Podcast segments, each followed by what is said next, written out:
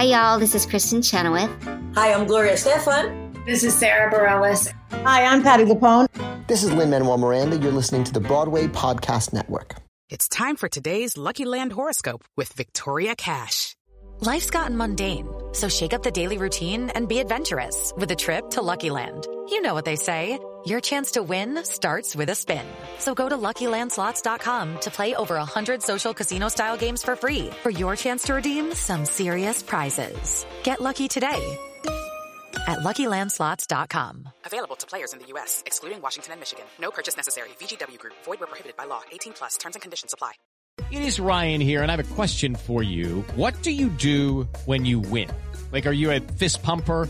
A woohooer, a hand clapper, a high fiver. I kind of like the high five, but if you want to hone in on those winning moves, check out Chumba Casino. At ChumbaCasino.com, choose from hundreds of social casino style games for your chance to redeem serious cash prizes. There are new game releases weekly, plus free daily bonuses. So don't wait. Start having the most fun ever at ChumbaCasino.com. No purchase necessary. Group. Void were prohibited by law. See terms and conditions. 18 plus.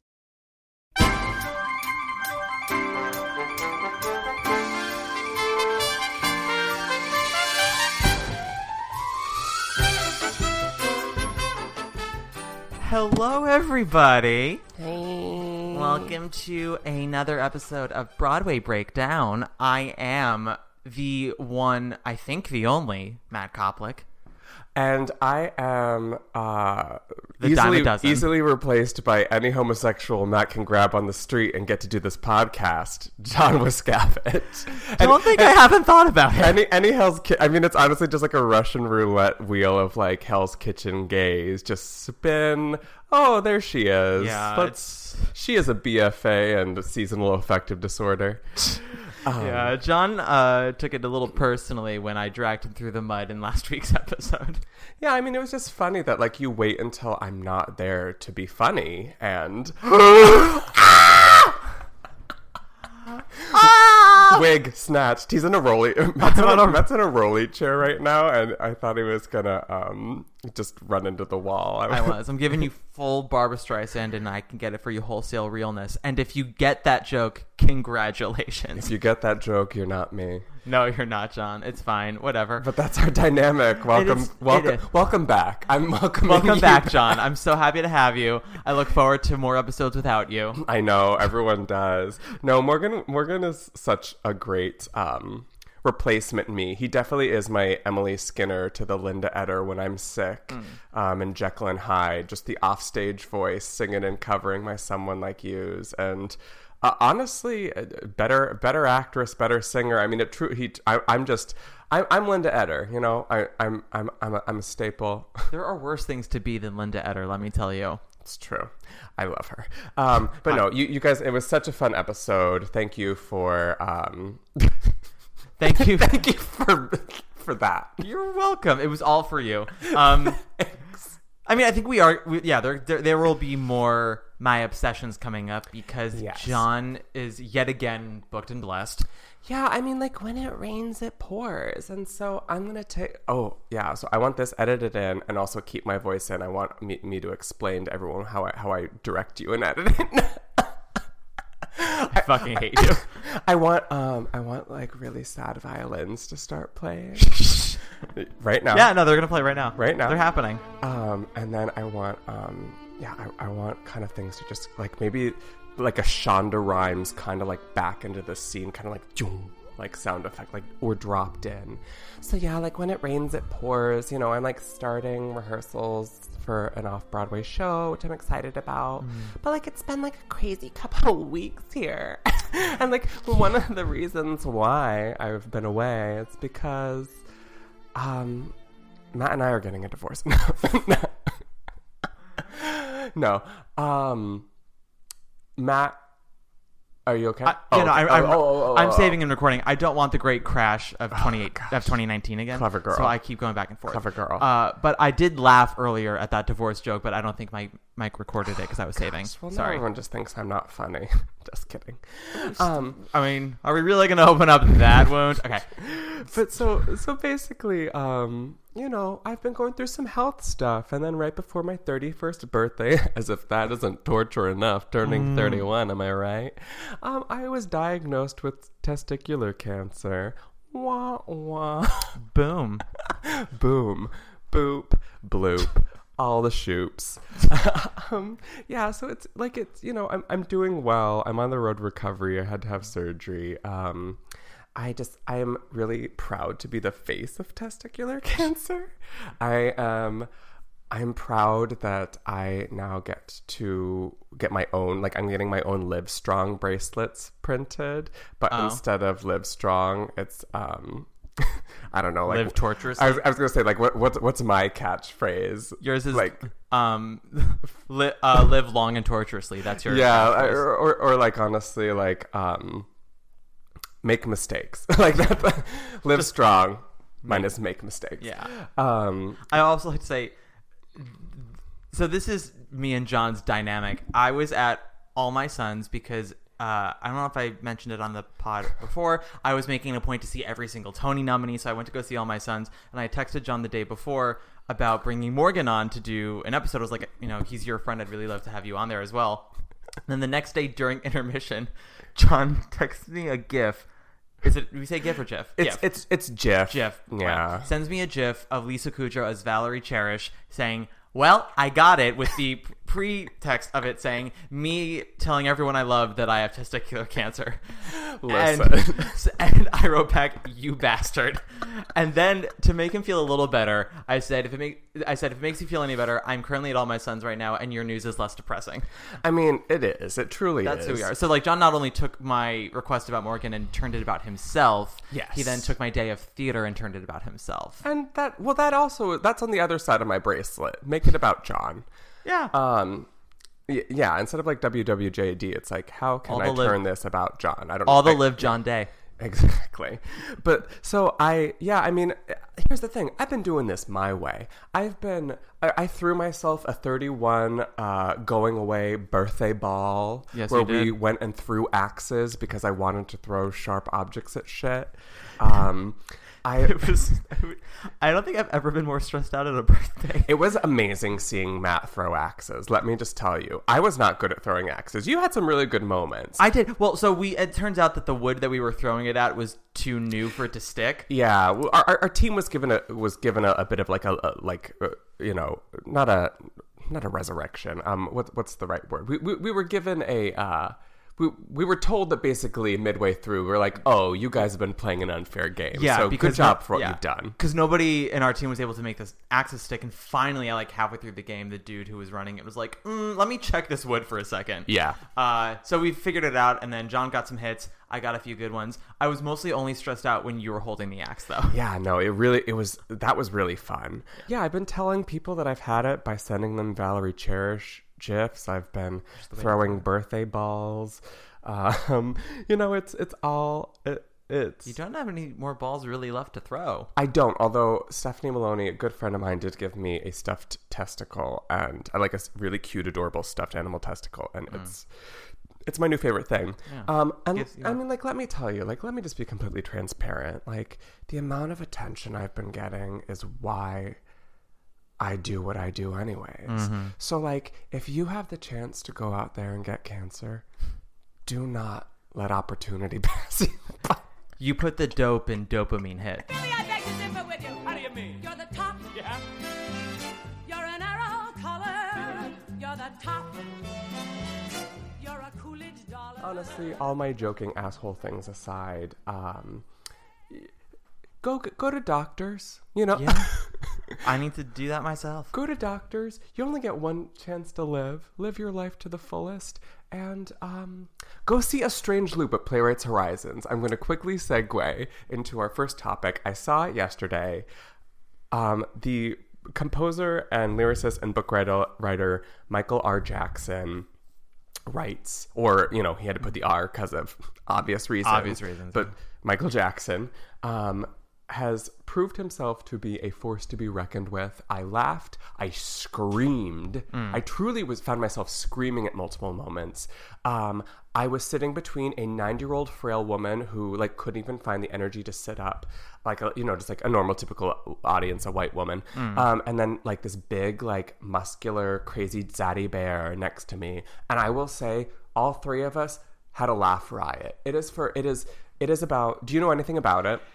Um, no, I think I feel like I do, but I'm not going to say it out loud because I could be totally wrong. You kind of do, but you really don't because so it, it's it's about this theory about um, I can't remember the exact theory, but it's about one's own consciousness and about how we just kind of like our own perception of ourselves are just these never-ending loops of just kind of like. Uh, like screenshots or lies or representations of ourselves like our own identity is just this never-ending loop and and the the creator of it calls it like you know a very strange loop and so that's where the title comes from um, but the show in and of itself is a really strange loop it's a musical about a character about a character whose name is Usher. So, like the singer Usher, Yeah. he's always being compared, but he's working at as a um, as a as an usher at the Lion King on Broadway, which is what Michael Jackson did. Yeah. and it's about him writing a musical, The Strange Loop, about. And the musical is about him writing the musical A Strange Loop, which is about him writing it. So it's it's it's this whole thing that's inside itself, but like it's so the cast is amazing. It's it's this the actor who plays Usher, uh, Larry Owens, who is phenomenal, and then his six thoughts. And so it's like, oh, my daily self-loathing, my um my my faggotry. Um, you know, i- i- it's uh, it's all about being queer, black, overweight. Uh, in this day and age, battling with the sense that he wants to be a, a white girl, you know, a white pop star, because that you know we, we look and we idolize these Taylor Swifts. Who what is Taylor Swift really bringing to the table? Sure.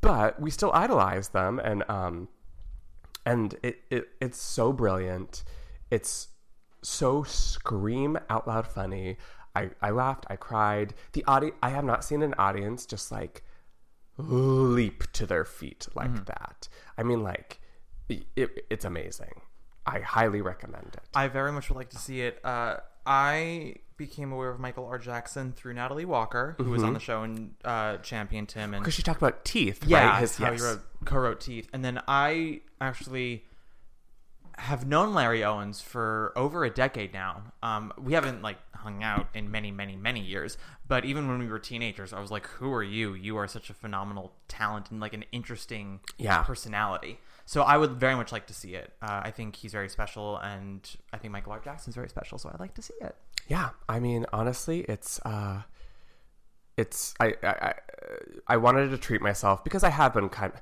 I've been bedridden. I've oh god I've caught up on so much TV. Um, I only have one episode left of Fosse Verdon. I love it. How how did you end the series? Did you like it? Um, no, I didn't. I've loved it. I mean, people have loved it. I and I'm not gonna like begrudge people for loving it. I my issue for it was more the fact that I thought it was. I just got like a very icky vibe from the mentality of it, which was that it sort of felt like Nicole Fosse wanted them to give her mother her due, which obviously like she deserves it, but then also like take down her father, and that just sort of felt like a weirdly personal thing to me that I didn't enjoy. Um, I found it very, I found it very biased and one sided. Is basically what I'm trying to say, and I have no issue with like exposing some of the darker underbelly stuff but i again i as i said i found it very one-sided in that respect and that just made me kind of go don't don't shortchange me like i can take more complex shit than this right now Oh, see, I find it quite complex because I've I've found, especially in this, uh, I'm in Well, the second to last. you. I'm in, true. I'm in the second to last episode, and I mean, she she's kind of switched herself to be the villain, and kind of, you know, I mean, Michelle, Yeah. uh, Michelle Williams, Michelle she's Williams, great Michelle I- Williams. I, think I think the acting on the show is really fantastic and i do th- i i can't stress this enough i do think that actually all of gwen verdon's writing is great it's literally everyone else's writing that i think suffers and i found that to be that's where i found the bias to be I, I will I will agree with some of that too. Yeah. Um, and I will also say that whoever, whatever happened with um, Nicole Fosse's grow up wig yeah trajectory. yeah uh, uh, uh, yeah What? I mean, I mean, I'm, I'm watching this during Pride Month. Think Yeah. about my pride. Yeah. Like, it's How dare you fuck up a wig during Pride? it's an attack on the gay people. Yeah. Not since Pence. Not- oh my not since Pence has there been has there been just God God awful. Um. Also, I will say, uh, sorry, I've just watched so many things this week. You need to watch Fleabag. I was about to say I did. I absolutely watched Fleabag. I binged watched it. Me So- too. Well, I- so I watched I watched all of it in like two days, and then I took. Two It's only off. twelve episodes. It's only is- twelve episodes, yeah, and they're each like twenty five minutes, so you can watch it in literally less than half of a day, and Yes. you should. You absolutely should. It's what got me into Killing Eve because I And where? Oh, where are, have you finished it? Yet? I finished the first season and I'm halfway through season two. Wait, Killing Eve already has two seasons. Yeah. They, well, so here's the deal: Phoebe Waller-Bridge, who created Killing Eve is my Eve, new god. Same. created Killing Eve. She created and starred in Fleabag. Right. Um, and she's now actually doing script doctoring for the new James Bond movie because Daniel Craig, like, person. God. Daniel Craig personally asked for her to come onto the movie to give it humor and give it some more feminist perspective, which I was like, great. Like that's that's the kind of uh, that's the kind of awareness we need for people in power. because we've been sitting watching this, watching Killing Eve, which is also amazing. We're halfway through, just being like, there is no way that a man wrote female characters as complex in these novellas. That- y- th- this has to all be Phoebe Waller-Bridge. Like, Well, uh, how far into it are you? Did you finish season one or? No. Okay. We're we're we just got to the episode. I, I don't want to spoil anything, but um, it. It, we're, we're- we're in the part of the series where their lives start where they where they, Or they start, start- meeting. Yeah. Okay. And and and you're just you're just like oh. The, okay, so the entire first season is fantastic. You can tell when Phoebe Waller-Bridge wrote an episode. Mm-hmm. There is a very specific, you know, attitude about it. She stops writing for it though for the second season. She just becomes an executive producer, and it's still very good, but something is lost. And it's, it's like it's still very watchable. It's still very entertaining. It's still very complex, but something is different. Um, what I love about it, and it's and it's and she talks about it um, on uh, I think it's the, it was a BBC podcast. Um, I've been I've been also listening to a bunch of podcasts lately because I'm just like trying to get in my older years. I'm trying to listen to people who I respect who are different from me's perspectives on life and things like that. yeah. I'm sure what the people listen to this for, right? I mean, I'm hoping. I personally just record this because I have literally nothing else to offer the world, and I record as often as I can to distract myself from how sad that is. Moving on to Killing Eve. Man, I have cancer. You can't be. You don't have cancer anymore. I do. No, I know you do. But it's. I, I want to. I want to. My whole life is cancer. Sorry. John, you are a cancer. Uh, we can make these jokes. You can't. I'm just imagining every audience, well, our like three listeners just listening this being like, oh, Well- and just hitting like stop and being like, I'm done with we'll, it. we'll see. But um, she said on a podcast Phoebe Waller Bridge, she said that uh, like she her way into everything is comedy. She's like, I'm not a dramatic writer. Like I can't write a good dramatic scene truly to save my life. Well, no, and to be fair, every scene she writes, there is always humor to it. Correct. But because she is so intelligent and insightful, there is pathos to that humor. So we laugh because we get it, but we then cry because we get it, which is the brilliance of her. She's like, she's like, I couldn't write a traditional Grey's Anatomy episode. Like I can't. Ugh, she's like, I we can't just want do. her to. No, she's like, I can't do that kind of ho hum stuff all the live long day. And that is sort of what makes Killing Eve so special is that she finds the humorous insight into situations like this. To the most fucked up shit. It's amazing. It's great. It's so good. The first season of Killing Eve is fantastic. No, we're good. Um, the second season of Fleabag, I had so I rewatched it again like two days later, and I had to stop myself because I got too paralyzed. As someone who's trying to write more, I could not write after I'd watched Fleabag. I'd just sit there and go, I can't touch that, and so I had to put it away. And I'm forcing myself not to watch it again, which is really hard because it's like fucking crack. I ha- I'm forcing myself to finish at least one of my three projects right now, and then when I finish it, my reward is that I will rewatch Fleabag. yeah, the, the second season was one of those things where I watched and I just, I thought, um, oh, I'm absolute shit. You, you, you- just storytelling and comedy and concepts and the brilliance and just the things interweaved in that season. You just uh, stop. Stop listening to this. What are you doing listening to this? Go watch Fleabag. Just, just go watch Fleabag. I'm pretty sure Morgan and I talked about it for a hot second last time. If we did, I probably cut it. I cut a lot. I was on. I was on Vicodin. Yes, you were on Vicodin. But uh, either way, I'm just saying, like, sorry to repeat myself. If I am, just fucking watch Fleabag.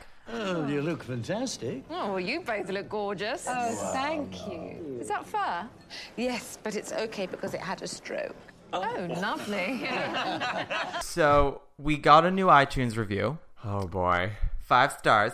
Um, I screenshotted it, but I don't think my phone would let me see the entire headline. So I, it says my new favorite musical theater dot dot dot. I'm gonna assume it says my new favorite musical theater podcast. porn. Yeah, and not and not you know my new favorite musical theater torture. Um, I don't know. Torture porn. Torture Yeah, porn. Yeah. torture- Um, torture porn. So cue Light in the Piazza overture.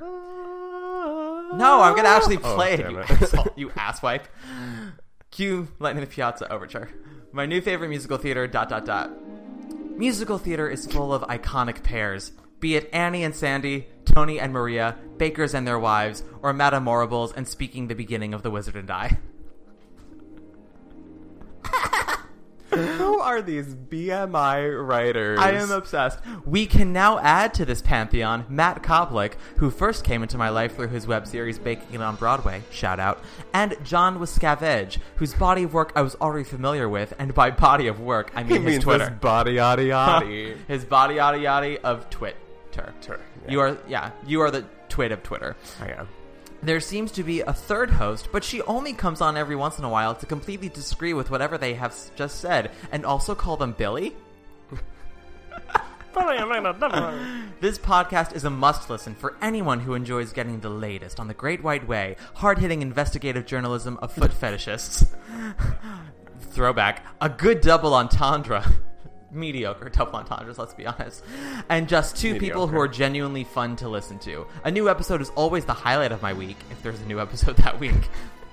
Be it a jukebox, that musical, my obsession, or just plain old cussing and discussing. This show will charm the husk right off of your corn, fill each little bird full of springs. That's a Disneyland reference. Um, uh, make June bust out, ding dong ding your tro- uh, ding ding ding your trolley, and even do a little Bernadette Peter vibrato shimmy. Listen, folks, I really take it to heart when I ask for gay reviews, five star gay reviews. That was a full on five star gay review. Yeah, pe- people are people are people are showing up more than we do for this goddamn podcast to write these reviews. And all I That have to great. say, all I have to say to it is, So now it's time for the Tony. Tony. Tony. Tony, Tony, Tony, Tony. Tony, get over here. What does Tony stand for? Antoinette Perry Award. When Deodoro, I, Antoinette Perry Award. When I um, did West Side Story in high school and played Doc, uh, one time the, the Maria when you up. when you made out with the Tony, right? Yeah, my first gay kiss. Yeah, at the Mambo. Gay kiss. Oh. Oh. Sorry, I went for PG. You went for R. I apologize. Yeah, that's how it's gonna go. Sorry, um, everybody. Um, but yeah, no, she she asked she f- fucked up the line one day and she said, um, "Anton, what does Anton stand for?" And we're like, "Bitch." Bitch, you know already. You So, said. anyways, the Tonys. the Tonys. Um, yes, but we were, are recording this on Monday, June 10th. The Tonys were on a Sunday, June 9th. Funny how that works. Funny how that works. Um, yeah. Uh, let's just like get into it. Uh, overall Platt thoughts. stole my jokes. he stole all of your jokes. I really enjoyed. There was that bit that James Corden was like, "Theater people are just too polite to each other. That's why our ratings are so low. Like, we need some drama." He goes, "Let's all get drama in here." I really liked that bit. I and he and too. Rachel Brosnahan were like, "Um, you accidentally you bumped sorry you bumped into me at Joe Allen's. What's up?" And she's like, "I'm so sorry. That was an accident. Also- oh, I'm so sorry about that." Then Who knew she was blonde? Not me. once well now that she's blonde, she's just Evan Rachel Wood. I thought the same thing. Yeah. I, I was like, oh my god, non-equity Evan Rachel Wood. Um, and I and then um, She's now Emmy winner. Evan. She's she's actually the better version of Evan Rachel Wood now because she has an Emmy. yeah. I mean, honestly, I, I I thought the same exact thing. I was like, I was like, wow, Rachel or Evan looks. I always fuck up her name.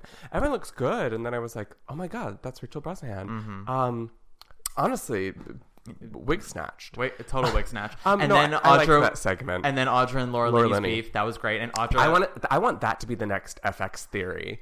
Lenny uh, Lenny McDonald. to Lenny McDonald or feud Lenny McDonald. Yeah, exactly. Uh, Audra McDonald taking out her earrings or pretending to take out her earrings because she never actually took them out. Well, and like I don't know if you saw, but she retweeted me yesterday and said, "Okay, this made me laugh," and so she's now my best friend. she is your best friend. What was like, what was the tweet, John, so everyone can find it?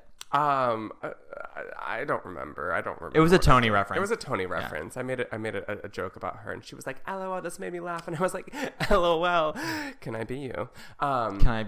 Can yeah. do you want to be inside me, Audrey McDonald? Billy, I beg to differ with you. How do you mean? You're the top. Yeah. You're an arrow color. You're the top. You're a Coolidge dollar. I did some Tony prediction videos last week because I had a few days of nothing to do and I needed to distract myself from my crippling loneliness. Sure. So I did these prediction videos and I did a front runner and an upset for each category because I found this year to be an interesting one where I didn't think there were a lot of sure things. I agree. Um, yeah.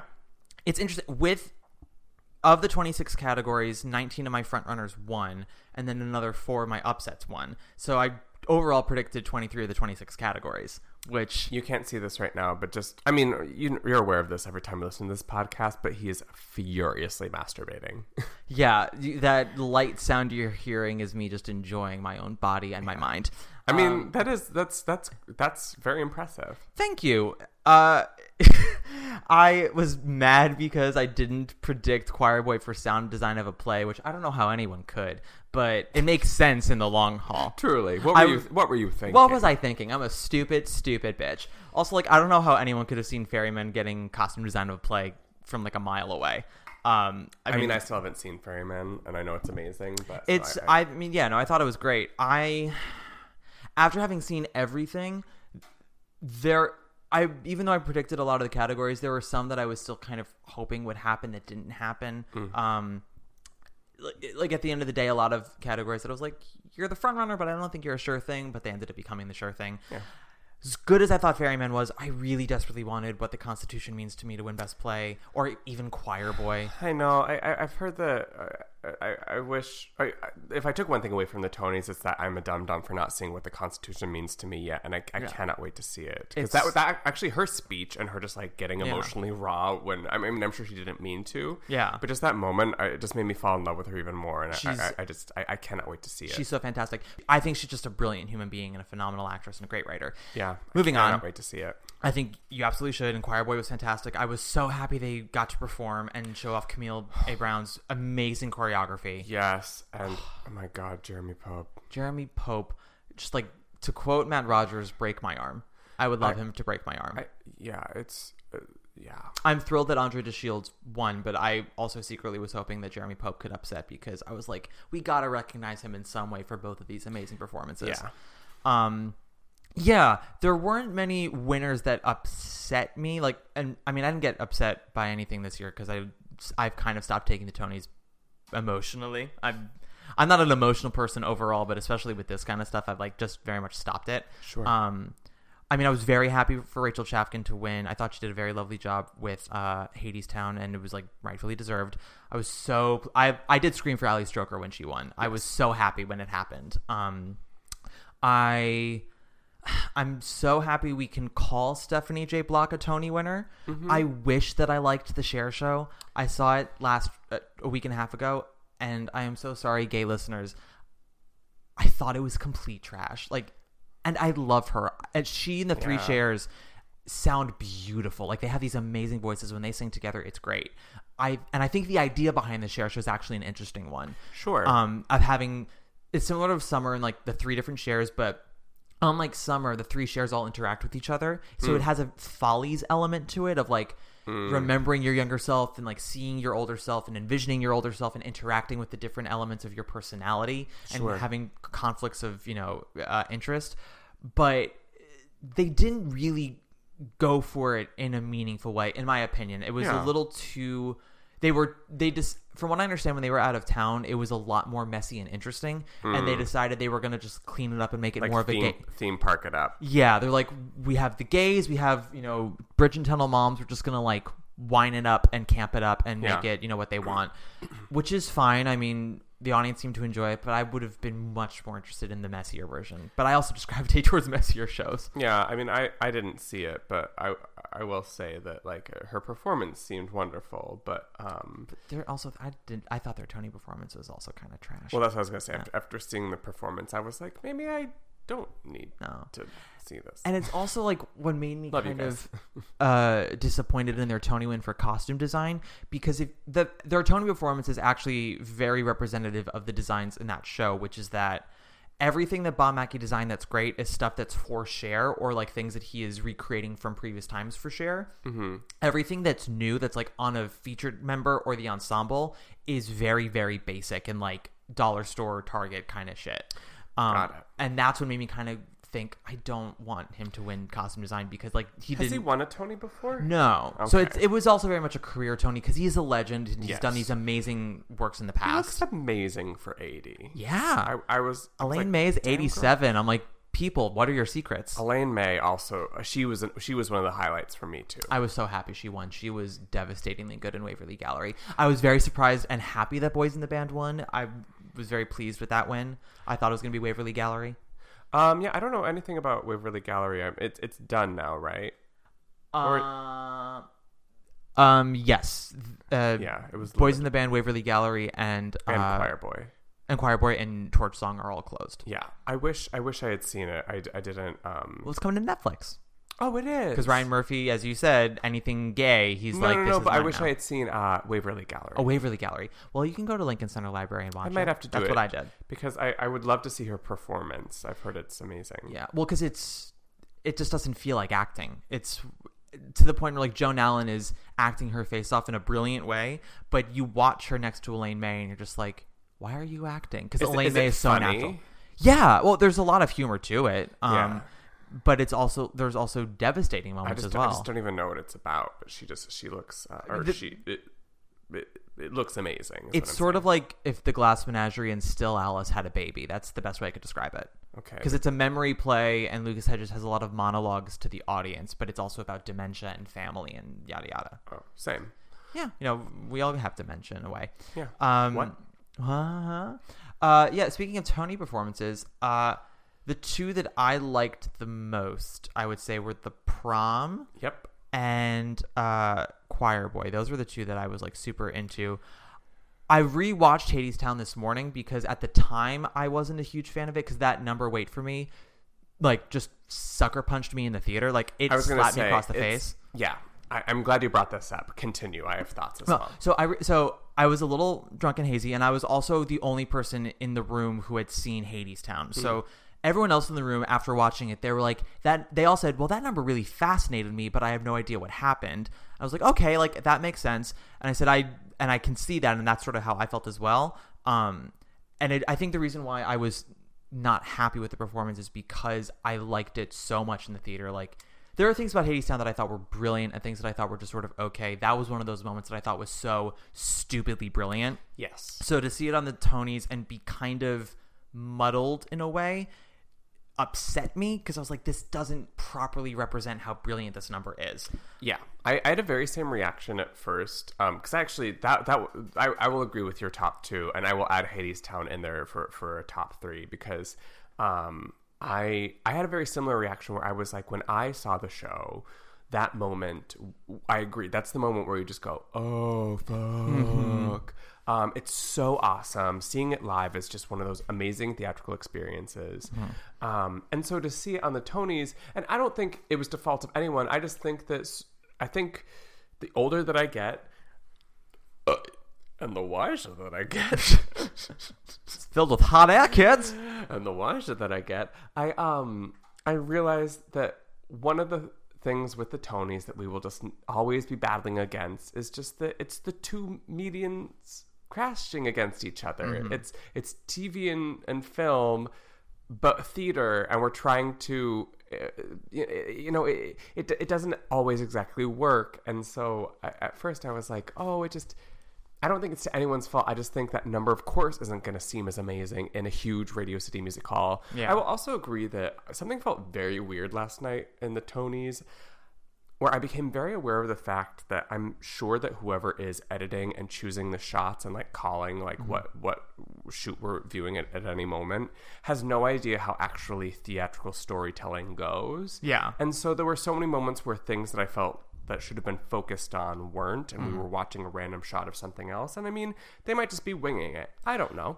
I mean, I'm but sorry, no, go for it. But like, I I, I agree. I, I I just felt that th- that performance, which is so amazing in the theater, seemed weird.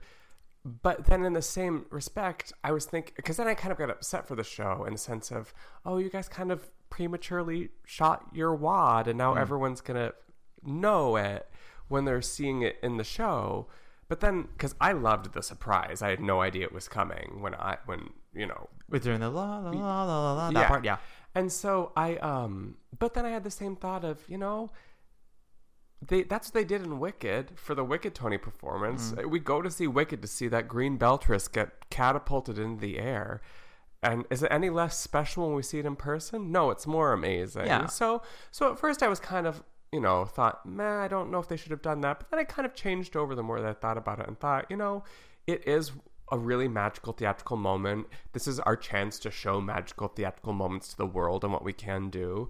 And I think even though it wasn't as amazing as uh, to no fault of its own, it was less thrilling than when you see it in person. But I think then when you go see it in person, you'll go, oh wow, that was still really thrilling. Oh, sure. Well, and let me be clear. I rewatched it this morning, uh, and it was better on reflection. And I saw that they were trying to make it work for TV, like certain ways that they staged it in camera angles. Um, like they have the moment with uh, Eva Noblezada in front of the camera with Reeve Carney behind her, Mhm. and he's out of focus and she's in focus. Then they take her out of focus and put him in focus all in one shot. Yeah. and I'm like, that's for TV, obviously. And then they d- did these interesting angles for the muses when they sang the "Who Are You." I was Mhm. like, oh, like that's TV and that's lovely. Um, and I don't mind people maybe being underwhelmed by the numbers, seeing it in the theater and being like, "Oh, this is great." My, I feel like people, when you're creating your performance for the Tony Awards, people are now thinking like, "How are we going to sell the show?" I think a little further beyond that, which is like, this is going to be preserved. Like, this number in the future is going to be like people who never get to see your show ever will see this Tony performance. Like, that's how they will think of your show. Mhm. Um, and so do a medley, do a number, whatever, but like really think hard about the sliver you're going to show and how you're going to present it because you have you do have to think about the two mediums of TV and theater.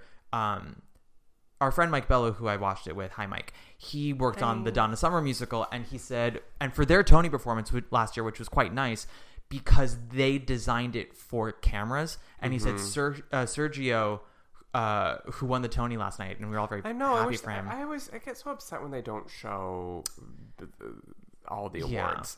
But I mean- understand it. But Yeah, no, they- they fill up all that- choreography's a chore- choreography's choreography's a big one. Uh, choreography is a big one. I also, I don't know. I think the Tonys have become less about um, the actual craft and more about you know ratings and and memeability, which is like I get it. You know, everybody wants as many viewers as possible, but the Tonys are never going to be huge. It's always going to be niche. So you might as well just like really embrace it and like. I don't know. They used to do these montages about lighting design and scenic design I to like explain the craft behind it, which I would I would like. You don't have to show them getting the awards still on TV, but like I don't know, do like a uh, do a montage of all those awards of like how they work and why they're important. Um, I, I will say that I noticed this year way more than last year's how many things like that have gone missing and aren't in it anymore. And I don't know why it's taken out, if it's a budget thing or what, but I miss it. I don't think it's a budget thing. I think they're they're trying to get viewers. And they're like, well, people don't care about this anymore. And it's like people don't care about it because you're not showing it and intriguing them about it. Right. Um, you teach audiences what to care about by like choosing what to show them. Yeah, I yeah I, I found that odd. But, yeah. um, but I would say with uh, Sergio with Yes. Summer, Mike was saying how when they rehearsed that number, he like forced the cameraman to go to the route that he wanted him to go. He's like, "This is how I choreographed it for a camera. This is how I need to do it." And it's just like And one. that's what it should be. That's what it should be. Yeah, and not everyone does that. Not everyone thinks about that. But I, I'm using that as an example of. For your Tony performance, it's more than just if it's going to sell tickets. It's more about just entertaining the people in the audience. Like, it is TV yes, it's live, but like we now live in the age of the internet where like this is going to go on YouTube, this is going to mm-hmm. go on Instagram, people's Facebook Grindr, profiles, yes, Grindr everything. forever, Yeah. or at least until you know we're at least up to our chins in water. But you know, until then, this is you know the slice of your show that's going to get seen more than anything else. So like think about it that way, and you can redesign it for cameras for these four minutes. It doesn't have to be exactly how it is in the theater. You're selling. um the impression of the show, not necessarily a replica of your show walls the falling of my feet, and it sounds like drumming. And I'm not alone.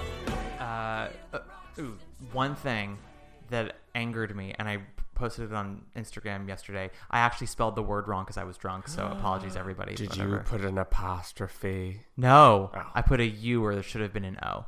Um, favorite? What are you talking about? uh, the favorite. Oh, Emma Stone. Anyway, um, no, uh, the in memoriam section of the Tony Awards. First of all, I would like to make I it. agree with you 100% on this. So we'll talk about this in a quick and that's second. rare. it is very rare. I would like to just say first of all that I found, with the exception of maybe Hadestown and uh, the prom, I was baffled by a lot of the song choices on the Tonys this year. And What do you mean? Can you feel the love tonight? A song about two lions fucking? You didn't think that was a good in memoriam song? well, Mike thinks that it's because Cynthia Erivo is going to be on the Lion King soundtrack, which makes it actually even worse. Oh gosh, Um, that's probably true. I mean, she sounded amazing. She sounded amazing, but like weird song choice. Yeah. she sounded amazing. She did sound amazing and she looked amazing. And She always Sarah amazing. said how like you know you're sort of uh, celebrating the people that touch you, and which is why like we can sort of enjoy her voice during this moment. I'm like, yeah, sure, whatever. I so I posted on Instagram yesterday, and I spelled the word memoriam wrong. I put a U where there should have been an O. Apologies, or maybe an A. I'm not quite sure. Get out! you take your eyebrow and you get out. Um, that's a Veep reference, everybody. Um, anyway, something that used to happen and then it kind of went away for a little bit and it came back this year and it pisses me the fuck off is people applauding during the in memoriam section for names that they recognize. Yeah. Because I understand that you think you are celebrating the lives of the people who matter to you. Yep. You're really just recognizing certain names and then not applauding for other people, and therefore you are saying that their lives and their contributions did not matter. Yeah, it, and it was really obvious. Yes, for that Phil- it came back this year, and you were just, I, yeah, it was a little cringe. Because it started, they started with Marin Mazzie, who got a, a, a big one. you know? Sure, but for people like Philip Bosco and Barbara Harris, who are Tony winners, who like committed Yes. so much of their lives to their craft in the theater, to be met with dead silence compared to that infuriated me. And like not and not just that, those are like big name examples. There were agents and producers and designers and Mm-hmm. choreographers met with complete silence. Um there was somebody else. I wish I rem- I'd like to go back to look at all the names. There were a couple of names where it was like that person did so much for like the 50s and 60s, but because they weren't on Instagram this Mhm. the last few years, these people don't know them, and therefore they don't matter, and that just infuriates me. So like, I recognize that we want to celebrate the people that matter to us, and we absolutely can. But this is a moment where we're celebrating a whole bunch of people. Some names you maybe don't know. Yeah. So just stop fucking clapping and let them just have their moment. And I think that's also why they, I, I'm, I'm sure that's why they started bringing live singers onto these things in the hope that, oh, I won't interrupt this live singer Yeah. with my applause because I'm, there's a performance, you know, a performance in memoriam Yeah. going on during the in memoriam. Mhm. So, um, yeah, I, I, com- I saw that and I was gonna, I was hoping you were gonna bring that up because I completely agree. I just, I, I mean, I know it comes from a place of goodness and kindness, but, um, you know, it, it's, it's also that thing of like what people do on social media where there's, uh, a, a tragedy or someone dies and then they're just, all they immediately do is they, they met them once and got a photo and, and they're like, Yeah. oh my gosh, I met them years ago and they were Mhm. amazing. And it's like, that's very sweet. And like, I, I understand that this person meant a lot to you, but like sometimes it's hard. It's hard in this generation to not turn everything immediately about you. I have cancer. And sometimes it's. it's so hard to that that just um I'm sorry, buddy. That that just came back to like slap me in the groin. You remember what that used to feel like, right, John? uh dude gosh i'm numb down there numb numb as a Yeah, you're numb Well, there as you are now in your anus. numb as uh you know it's just complete silence down there like the tony committee to when, when you bring up the fact that kevin spacey hosted two years ago just sheer silence Sheer I silence. i was gonna make a joke when you said the people who touched us in memoriam and i was like oh was it about kevin spacey Mm. um No, but yeah no I, I completely agree I, I i think i think in those moments especially uh, we as a community who do feel so much more like a community and love to celebrate our own it's important to celebrate but to not um yeah it, it just diminishes all those other people who who Yeah. who gave so much and who it, it, I had that weird moment last night where I had an existential existential thought of you know got like it would be my goal to be anywhere near high enough in this totem pole to be mentioned on an in memoriam on the Tonys. I don't I don't you that that that's such an honor, but these people worked so hard and you know every so many people in this business want to be stars and want the recognition and want that and you know they're they're given this chance to be wow remember the great things someone did for them and then just met with silence it's, it it's, it's, it's a slap in the Well, face. so I remember last year when I was at the Tony Awards. Remember when I was at the Tony Awards? No. Um, and I felt the same way when nominees were being announced for things. There were so many people in the audience that night that were there for Mean Girls, SpongeBob, or Harry Potter. Yes. So all of their applause was like deafening when their nominations were announced, and then anyone else, anyone from the band's visit or My Fair Lady Mm-hmm. or um, Three Tall Women, like were met with like polite but tepid applause. well and those three tall Women fans are known for being pretty boisterous you know Yeah, like, exactly. "Ah, yeah. I mean, Women." I was I was the only one who went woo during Three Tall Women, Lift- and lifted your shirt everybody just looked and- at me, just going, "Shut up." But I, I mean, it was one of those things where I was like, I know that you know whatever these shows did for you was important to you in this moment, but like I don't know, like there are all these people who are nominated. You know, worked hard to be Really here, hard. and you're telling them that their, their contribution was not nearly as good as someone else in their categories, and like I mean, there's there's already going to be a winner. Like, there's already going to be someone who's announced as a winner. You might as well show the same enthusiasm for everyone in that category. You don't have to holler for each person, but like you know, if you're going to scream for one, scream for all five. That's I just think that's fair. Yeah. Um, and that's your that's your motto at orgies as well it is. No one's ever invited me to an orgy, John. Like you said, I'm not fun. oh man I would I would just sit there. I didn't mean for you to hear that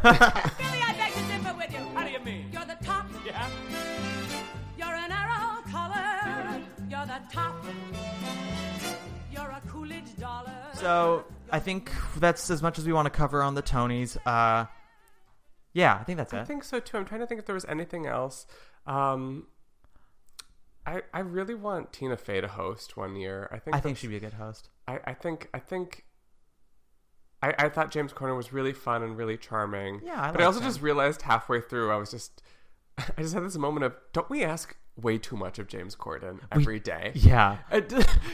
I just wanted I was watching him and he was doing so wonderful and working so hard and I just I just my empathy just took over and I was like I want to give him a break. Yeah, he deserves a nap. Let him sleep. I was, I was like, can't we just give him a nap? The poor guy. um, he just does There's- so much for us. All those karaoke's and the carpools and the. I was trying to think if there's like any other moments that truly made me gag. I mean, the Audra Laura Linney thing, I was screaming on the couch. I had to get calmed down during that because I know it was fake, but I still just loved that moment. I'm pretty sure I got pregnant. Uh, and yeah, uh, I, Alex lo- Stroker. I loved all of the close-ups of. If you, I cannot wait to go back and rewatch the Tony Awards opening number today, Hmm. um, because of how many Beth Leavel close-ups there were. because let me tell you, Beth Leavel is a stage actress through and through, and She she was mugging for the stage, and that camera was just like right there, and it, it was brilliant. She is, she is just my idol. Also, I kept on screaming every time they kept on saying Sutton Foster was going to come on stage, and she didn't. I kept on screaming, "You promised me, Sutton!" They were edging us with Sutton Foster really were. all evening. I, I was, I truly, I could not. I, I could, I was about to bust. CBS knew that I have been rewatching Younger in preparation for their season six. I need to watch that show. You always talk about I it. do. I just I, I enjoy it. I'm the- sure it's in these troubling times. It's just fun to watch. Yeah. Um, and it's like there's so much gay stuff, and they're like Oh, embracing. there a lot of gay stuff? I mean, not like gay characters. There are some. Oh, there are like some I- gender fluid characters. One of Oh. uh, Hilary Duff's best friends is a sexually fluid woman, I and then that. Uh, Sutton Foster's roommate and best friend is a lesbian artist. Oh, um, and like Michael Urie comes in and out, and he's a gay a, uh, literary Oh agent. yeah, it's Michael Urie. Yeah, but I also just mean like the, I don't know, just sort of the the energy of the whole show has sort of a a dynasty light vibe about it.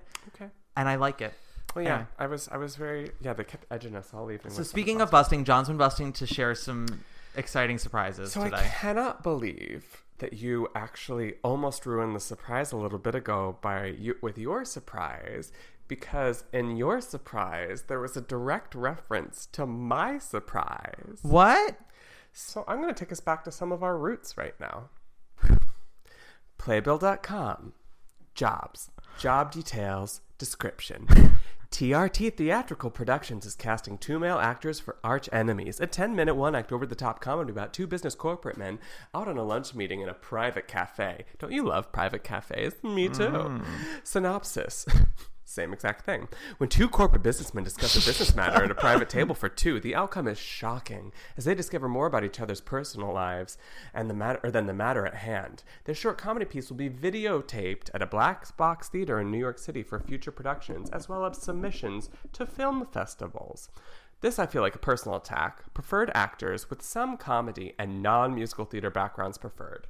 Rude. Rude. Man number one, 25 to 30 years old, can portray a corporate type, clean cut, or some facial hair, so basically anything, toned, commanding presence, a bit arrogant, but some sarcastic comedy, must be able to hold a bunch of grapes on a stem hanging from his foot as man number two eats from them lying on the floor. Think of Roman times, is what it says in parentheses afterwards. Man number two, 21 to 26 year old, can portray a corporate type, clean cut, or some facial hair. Once again, you're just saying basically Yeah, a any- sexy man who's willing. Trimmed to toned. Good comedic timing, conniving. Hmm, you must sure like conniving characters, sir. Must be comfortable eating a bunch of grapes hanging from man number one's foot lying on the floor. Parentheses, think of Roman times. The salary is a $100. Oh, as it normally is. And the auditions were held on Ripley Grier la- uh, tomorrow. The auditions will be held tomorrow from 2 to 4. If I was not in rehearsals, I would be going to this because, ladies and gentlemen, yes, that's right. The foot fetishist is back, and he wants you to eat grapes from another non-equity actor's toes. I might want to go to Ripley Grier just to like see who goes in for this. If like anyone actually submits. Yeah, so I thought about emailing him. I mean, it, it, Robbie Rosell, who um, Who we've had on this who pod. had on this podcast before. I actually just thought I was like, maybe he won't want his name mentioned, but I'm sure he's fine with it. Um, Robbie Rosell sent this to me and was just like, "Hey, girl, enjoy," and I just I could not believe it. And so I, I was doing some digging around about him again, and this play is legit. He has he did it in a festival, well, quote unquote legit. He did it in a festival a couple months ago, but it's always these postings that I just find so bizarre. Of like, I need it filmed Mm-hmm. What kind of film festival are you sending it to? Like, th- there's, Yeah. just- there's no information about it. Well, it, if it's a play, why are you sending sending it to a film festival? Are you just like try. Are you just trying to get like? If we're if we're choosing to believe that this is for real, Yeah. my own my only justification I can think of is that like you're just trying to get the content of the play out in any way, shape, or form you can. In that sense, maybe. However, I don't think that's what this is. Yes, and um, I also looked up the uh, the theatrical company TRT, which is Triangle Rainbow Theatrical Company, and the creator of that is our good. ma- Did I ever say his name on the podcast out I don't loud? think you did, but say I don't it. think say, I did. Say it loud and proud. His name is, but the thing is, I kind of feel like I'm like dragging him. I mean, do it. So basically, this man's name is. Sometimes go by goes by Tony. Sometimes has a different last name. Wait, Anthony. And so, honestly, I just kind of want to talk to you. If you ever hear this, I do want to talk to you because I would love to believe that you're not doing what you've been doing for years. Mm-hmm. But in the same respect, I've, I see the breakdowns. I see the questions and the weird things. I mean, he seemed to have written a couple of things and directed a couple of things. And if this is an artist that like is just really excited about this form, I just wish he would just come out and say it. Like, hey, Sure. I'm making a foot fetish play. Let's or or like or like let's make a this comedy is about foot fetishes and it's Yeah. not that you're making fun of them i mean obviously like it's just, it, it, it's the weird non-transparency of the whole thing and also just the like it's always the same details and then you never see anything happening else from it and it's like where does where does this stuff go Yeah. I where I- does the where does the film stuff go Well, I yeah, it's the combination of the fact that these pieces never seem to like have a second life in any way, shape, or form, and it's also because the the breakdown. Th- this one is its second life which i will say Okay. like this is and so that that's why i'm more intrigued and more like girl, like let's talk about it. Like I want to like it's the burying of the lead in the breakdown that that upsets me because like if it like someone like a Charles Busch or a Taylor Mac that writes things like that like Charles Busch writes plays where men get down to their speedos all the time but it's it's part of the humor because he's he's sending up a style of of theater or film what have you. And that's in that's like the first thing in the breakdown that you see like you know this play is a satire of this type of acting or this type of work. So this part is the beefcake part that we are using to satirize this section. So please be comfortable in a speedo. And it doesn't it feels less creepy because they're upfront about it. Like this is what we're trying to accomplish with this. This is why we need you to be okay with this. Yeah. um whereas this is just like this is a fun comedy. And- but, and but by the way. and like his name isn't on the thing anywhere. I did have to like go looking for it, Mhm. and so it's also just that thing of like what. What are you hiding? if you don't What want your you name attached hiding? What I just, you I, it just, it just, Tony? it just- yeah. um. Although I don't know, I might want you to bleep that out. I'm not sure if I do want his name being on it. I do. We'll- feel a little we'll bleep the name then. Yeah. Don't worry about it. What But- are you hiding? Bleep. Yeah. What are you hiding? Bleep. I just I. I, I was gonna send an email too, but I'm also done trying to be like sneaky about it. Like I just want to like I just want I, now that like that's kind of gone away for a long time. I mean, it's gone away for like two years. Yeah. God, we've been doing this for two years. Uh, yeah, In it'll be July. two. It'll be two years in July. When's our anniversary? I don't know. I'll Oh, look you- it up. You know. I know it's some moment in July. I just remember Look at, look at me in the eyes, Matt. You know. John just looked at me like I was a piece of bacon, and it was very disheartening. Yeah, I don't. I don't like. I was a piece of bacon, or that I was someone who didn't look and act like me. It's very strange. Or like I was, or like you were the uh, the tall man in. Oh, and. Timothy Hughes. You better believe I know his name. To quote Matt Rogers, I would love for Timothy Hughes to break my arm, but just because I want it, I don't necessarily think it can happen. That's where you and I differ. Yeah, Uh, just a sexy man who's willing. Yeah, honestly, just someone with a pulse. Um, So, uh, yeah, this has been a lovely little episode. what a smorgasbord of um, content. Yeah. you are. You give me schmore, and I am bored. yes, true. There we are. And I have a ton of gas. Schmore, Indeed, gas, you do. And you're bored. Schmore, gas, and bored.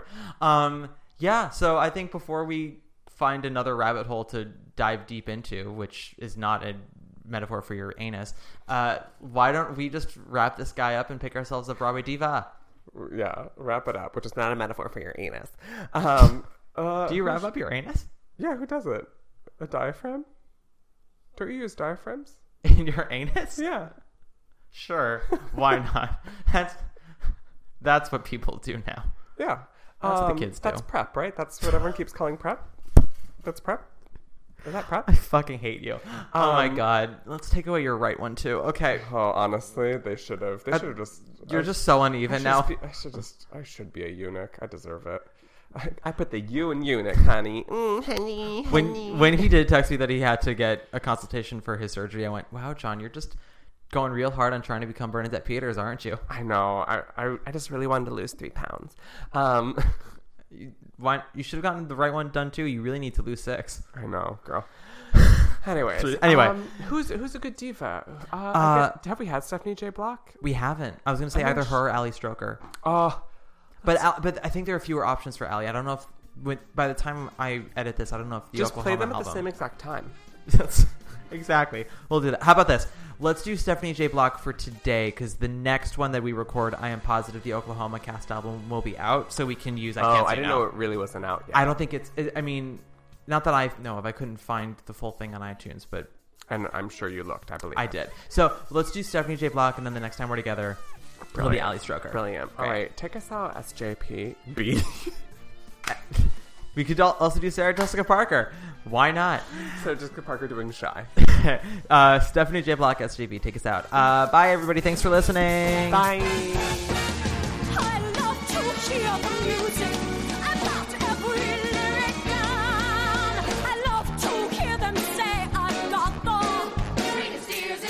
I love to hear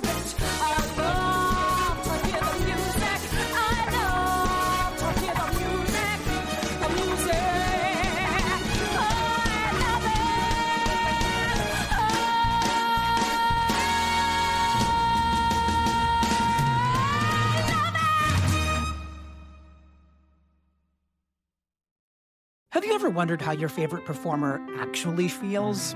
Well, here's your chance. Welcome to The Quiet Part Out Loud with me, Bobby Steggert, Broadway actor and now a therapist to a whole host of Broadway creatives. Part interview, part therapy, this is not your typical podcast. We'll go right to the heart of things with some of your favorite artists what they still struggle with, what lessons they've learned, what they haven't figured out yet. There's enormous power in saying the quiet part out loud. Are you listening? Hey, it's Leslie Odom Jr. here on the Broadway Podcast Network to tell you about the Rise Theater Directory, a program of Maestra Music. Rise is a national online resource designed to connect and empower backstage and administrative and creative theater professionals from underrepresented backgrounds.